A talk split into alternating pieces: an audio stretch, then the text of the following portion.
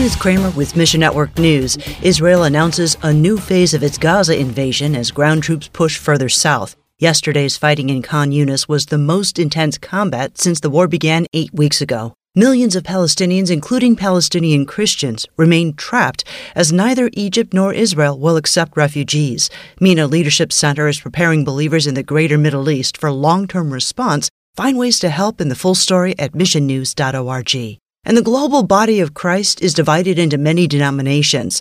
However, Wycliffe USA's Lindsay Olsberg says recent efforts in Uganda have brought together members of diverse church bodies with a single goal of Bible translation. For example, Anglicans, Catholics, and Pentecostal Christians are all working together to translate Scripture for their community. Pray that God would continue to provide support and funding for additional translations. Mission Network News is service of One Way Ministries. I'm Ruth Kramer.